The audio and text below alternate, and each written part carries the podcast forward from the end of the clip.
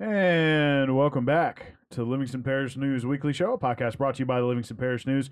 My name is McHugh David, publisher and editor of the news, and this is from the cheap seats.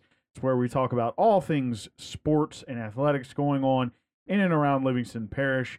And I'm joined by the man, myth, legend this morning. We're going to let him introduce himself. Go ahead, sir. Man, I, I don't know about all that. Um, this is Rob DeArmond. I'm a sports editor here at the Livingston Parish News. And today we've got plenty to talk about because school is back in session. Fall sports have begun. So let's roll into it. First and foremost, kind of an interesting um, uh, uh, new thing going on here. Uh, Denham Springs High School has their own athletic hall of fame. Walker started their own. Now Springfield has joined uh, those ranks. Will have their first class introduced this Friday football game. Right, correct? halftime. Tell us a little bit about what's going on. there. Um, uh, basically, uh, you know, I reached out. Coach Surpass reached out to me kind of over the summer. Just said, "Hey, we've got this thing going. We're going to start the a Hall of Fame." It was something that that uh, he and uh, former principal Spencer Harris and assistant principal John Tuning. Uh, John's now at the French Settlement. Spencer's now at the central office. Kind of put their heads together and said, "Hey, let's. It, it'd be great to kind of do this and, and kind of have something to." leave a, a lasting legacy for for not only you know the community to see but for the kids as well uh, you know those current athletes will look back and say hey man there, there's a hall of fame you know that might be something that i might be interested in trying to accomplish uh, during my career so and and the other part is just trying to bridge the gap between the past and the present and the future of of springfield athletics so they have announced their first Hall of Fame class, and uh, I mean, when when Coach Surpass sent me the list, I just kind of went, "Oh wow, oh wow again, oh wow." It's it's a really good class. Uh, a lot of lot of people that uh, I know, people who are familiar with the area, they're going to recognize these teams and they're going to recognize these names. Um, but it's a, I think it's a great way to kind of establish a foundation for this Hall of Fame. And uh, with that said, I'm going to look at. I'll let you guys know uh, who's going to be introduced, and they'll be inducted later on. Uh, there's supposed to be a banquet later on this year to formally uh, induct them into the Hall of Fame, but they will be introduced at the uh, game Friday against Haynes Academy at home. But uh, they're gonna uh, their state runner-up team, the six-man football team from 1960. Uh, the 1982 and 1997 boys basketball state championship teams uh, Miss Mitzi Starkey. If you uh, if you ever hung around Springfield basketball at any point in time, you know Miss Mitzi's uh, she was always there keeping the book. Uh, you know myself as a young reporter got to meet her and got to know her really well. Um, Mark Erdy, you guys might might have heard of him. Coach Mark, Erdy, been there, uh, you know, was there forever, uh, guiding that basketball team. Donald Anderson in football, Mr. Gary Childers in football and basketball. Uh, Ron Cox, Ronald Cox, uh, passed away, I believe, uh, last summer, uh, if I remember correctly, uh, in basketball. Uh, Norman Piku in basketball as well, and uh, Chantel Freeman in gymnastics. Uh, you know, been knowing a, lot of these people for a long time, and uh, it's well deserved honors for all of them. Well, congratulations to all of those honorees and to Springfield High School. Uh, congratulations on starting your Hall of Fame. And of course, this Friday, they'll be introduced. And as you said, TBD date, uh, but there'll be a banquet later to induct them. Uh, the plan originally, when I talked to Coach Surpass, was somewhere around December, around uh, Christmas break time, maybe somewhere like that, mid December. I could be wrong on that, but uh, we'll we'll get back to you when uh, when we get that date solidified. Sure. So speaking of football games, we're we're here. We're here. It's week one. Yes. Not week zero, week one. So, uh, in, in the spirit of things, let's start with what Springfield's got going on this Friday against Haynes King. Uh, Haynes Academy, they're coming in. It's it's uh, they're coming off a, uh, a loss there in the Jamboree. Uh, they played Grace King. Uh, had a couple. Some things went well for them. Some things didn't. Had a couple of t- uh, turnovers. One of them turned a fumble into a points and had a pick six at one point. So you know, Coach Coach Surpass said that's one of the things. Those turnovers, they have to you know stay away from those turnovers, and at the same time, he'd like to be able to create some as well. They they weren't able to do that in that uh, that jamboree contest. Uh, the thing about Haynes Academy he said that they're uh, kind of old school. They'll go come at you in a you know kind of a double tight look with a T, which uh, he said, and they and they do it well. Uh, so those are things that uh, you know it's a lot of misdirection and things like that. So uh, the guys are going to have to stay on their toes and, and know what's happening. Uh, and it's one of those things where if you don't see it and you're not prepared for it, it can really cause you some problems. So that's that's the main thing heading into this game for them. So reduce the turnovers and make sure kind of keep your head on a swivel. Correct, correct. Uh, let's stay over there. Let's go north and talk about what Albany's got going on for week one. Albany is going to travel to Independence. Uh, you know, they were able to pick up a win over uh, Sophie B. Wright in the Jamboree. Uh, the big thing there is uh, get a touchdown, and Sophie B. Wright comes back and scores, and uh, and Albany was able to answer, which was the biggest thing I think for uh, for Coach Ligore. The other part is they're going in, they're running the the wing T, which you know if if you've ever seen any wing T or ever been around it, uh, you know those the, the job that those offensive line linemen have to do is is key to success and key to what you're doing. So that was the big focus coming in for him. Uh, he said he he really liked what that offensive line did. Uh, that's not to say everything was perfect. There were some missed assignments, and at this point, that's what you're you're going to have. Um, with Independence, uh, you know, he got to he was there, got to kind of scout them a little bit. They played in that first game against Barnado in the Jamboree. Um, he said they're really similar in terms of what they're trying to do offensively and defensively. Uh, but you do give the size advantage to Independence, so that's going to be the key right there. Trying to, uh, you know, trying to move some some big guys around. Right, battle in the trenches. Yes, correct.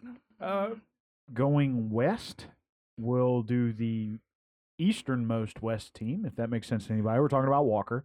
Uh, what's Walker got going on for week one? Uh, Walker, uh, they battled Denham Springs to a 7 7 tie in the Jamboree. This week they've got Ponchatoula coming in. Uh, Ponchatoula was a state runner up in 5A last year. Uh, so a good test right off the bat. Like, I, you know, when talking to Coach Mahaffey, I think it's a good test for both of these teams at this point. For Walker. Uh, he said they're kind of similar in, in the fact that uh, they, you know, they got some guys returning, but not everybody. Got to fill in some spots. Ponchatoula is doing the same thing, and uh, they've got a new coach in Trey Willie, who who was the uh, offensive coordinator there for a while, so he's kind of elevated. So. Uh, just trying to find out some different things and see what's going on uh, w- with the programs in different spots, and you know, it's I think for Coach Mahaffey, he said that the biggest thing on both sides of the ball was just finding some consistency. You know, they went down and, and scored on their first drive against Denham, but a- after that, it was uh, you know, just trying to put things together. Had a uh, a, a, turnover turned into a touchdown for Denham, and then later on, uh, they get an interception, and they've got a shot uh, with one second left from the three to kind of to put one in there in the end zone, and uh, incomplete pass on the last play of the game. So you wind up seven seven. But it was a uh, uh, you look at both teams and, and lot, lots of potential, but you know what coaches will say about potential that that doesn't get you anything right now. Right. You gotta you gotta translate that into success. Uh, let's talk about Denham. Obviously, uh, you know, probably had some comments from their end, part of that seven seven tie in the jamboree. And who have they got week one? Um, they're going to be going to Mandeville. They're going to play that game at Lakeshore High School in Mandeville. Um, you know, and, and talking to Coach Beard, uh, you know, right after he said, man, we were kind of sloppy in some areas. And then, you know, when I talked to him earlier this week, he said, you know, I, I use the term sloppy. Uh, there were some spots that, that were sloppy in terms of, you know, maybe some penalties and things like that. But he said, when you, when you went back, we actually, it actually wasn't as bad as I, I, I thought it was, you know, and, and for them, it's trying to, uh, uh, if you, if you were there, Cam Kelly, running back, had, uh, for Jamboree, 16 carries for 81 yards. So he kind of shouldered the load. You know, on that first drive, he he pretty much he he was the guy. You know, uh, and just I asked him about that. You know, I said, hey, is that something you know you, you want to do? And he said basically he said it'll change. You know, from here on out because you you've got Ray McNeely there. Uh, Ray had, if I remember right, one carry for five yards all night, but.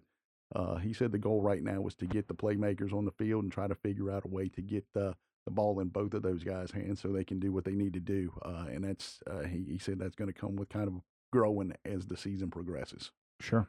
So I'm interested to see how that turns out as they travel uh, east into the, into the St. Tammany area. Last but certainly not least, uh, let's go north from Denham to Watson for our final team. What's Live Oak? How'd Live Oak do in their jamboree, and what they got week one? Uh, Live Oak uh, wound up beating Hammond fourteen to nothing. The the thing here is uh, they had to endure a an over two hour lightning delay, closer probably to two and a half hours. Uh, one of those things. So it, it was kind of trying to weather that and then come out and, and be able to do what you need to do, but uh, you know, as you can see, 14 to nothing, uh, Live Oak was able to do that. Uh, you know, I know Coach Westmore just in talking to him, he said he was really pleased with the way they were running the ball, able to get to move things around. You know, they moved to a spread offense, but uh, when you can run the ball well, it kind of gives you that little balance, so you you're not focused on throwing the ball all the time, which is something obviously you're trying to get done. Uh, when he looks at Bel Belaire, he just you know he was saying that they're uh, just really active and they've really improved as a program. So it's he said it's going to be a test right off the bat. Um, and then I asked him, it, it you know, it sounds kind of strange, but it, I think everybody's in this boat. It's, uh, you know, how big is it to get a win the first week, you know, and especially with them, they've, they made some changes on both sides of the ball. So, you know, he said it's used not only in that buy-in factor and getting the kids to stay, you know, bought into what they're doing. Cause he said it had, that hasn't been a problem, but it just for the confidence there. The other part is, I think in talking to every one of these coaches, it's not so much, uh, you don't really focus on district titles anymore. It's it's trying to get those powerpoints and uh, you know trying to get as many as you can as quickly as you can, and uh, that that is imperative at this point. You know, even in the first week, you know, because uh, like they said, you know, I was talking to uh when talking to Coach Lagore, he said uh, if you don't get the win, it's like you're playing catch up the rest of the year. Right. You got to start off on the right foot. Correct. So to wrap up uh, the show for today, we're going to talk about uh, well, uh, I don't know if there's much to talk about just yet. Just that we know that maybe this Saturday cross country starts. I, I kind of glanced at the schedules. I think uh, the first meet is on on Friday. There'll be Friday. I think there's a couple this this weekend. Uh, we've also got volleyball going on. Swimming will be here. We're we're just uh we're we're in the thick of it, man. It's uh it, it has begun, and here we are. Uh, I can run off some some volleyball scores from from yesterday just to give you. Uh, Walker defeated Doyle in three, uh, Episcopal got a win over Live Oak. Denham Springs defeated Ascension Christian, and Springfield got a win over Pearl River. Uh, I think David and I are going to be out at uh, Denham Springs and Doyle. They're going to be playing at Doyle this evening. I think that's where we're headed this evening. So uh, that'll be my first volleyball match of the year. So uh, looking forward to that. So be on the lookout for those photos and that write up later on our website, uh, or you can follow us on Facebook and Twitter. You can find uh, regular updates on anything Rob's covering on Twitter. Uh, you can find that as those games progress. Uh, so thank him and David for going out to cover that. Of course, Doyle, as we discussed uh, last week, uh, giving varsity a shot this year. Yeah, Uh, didn't do didn't do bad against Walker. Uh, I, and running off these scores, I've got them here is 25-21, 27-25, 25-15 uh, in those three sets. So that that looked like a really competitive match. Yeah, absolutely. Obviously, going over that twenty-five point total in that second match, making them making them sweat it. That's that that those are and, and those are those are the kind that uh, you kind of get I, I, just out of experience watching teams in the pairs. You you get used to those sometimes, you know, and uh, in in those five setters as well. That's that's those ones where you go out and cover and and my wife is wondering where I'm at, you know, and it's like we're going five sets, so We got an extra set out here, so it happens. I'll be It's- home it's, soon. It's okay, yeah. So I want to thank uh, this gentleman for taking his time this morning. Of course, he'll be uh, covering Doyle and uh, Denham volleyball this evening. If you'll reintroduce yourself, sir, as we head on out. Hey, this is Rob DeArmond, sports editor with the Livingston Parish News. And my name is McHugh David, publisher and editor of the news. This is from the cheap seats. It's where we talk about what's going on in the sports and athletic world in and around Livingston Parish. Please remember the news is on Facebook, Twitter, LinkedIn, Instagram, and YouTube. We are once a week in print on Thursdays at $7 a month to get that in your mailbox. We're also online, www.livingstonparishnews.com. One last time, we appreciate you joining us, and we'll see you next time.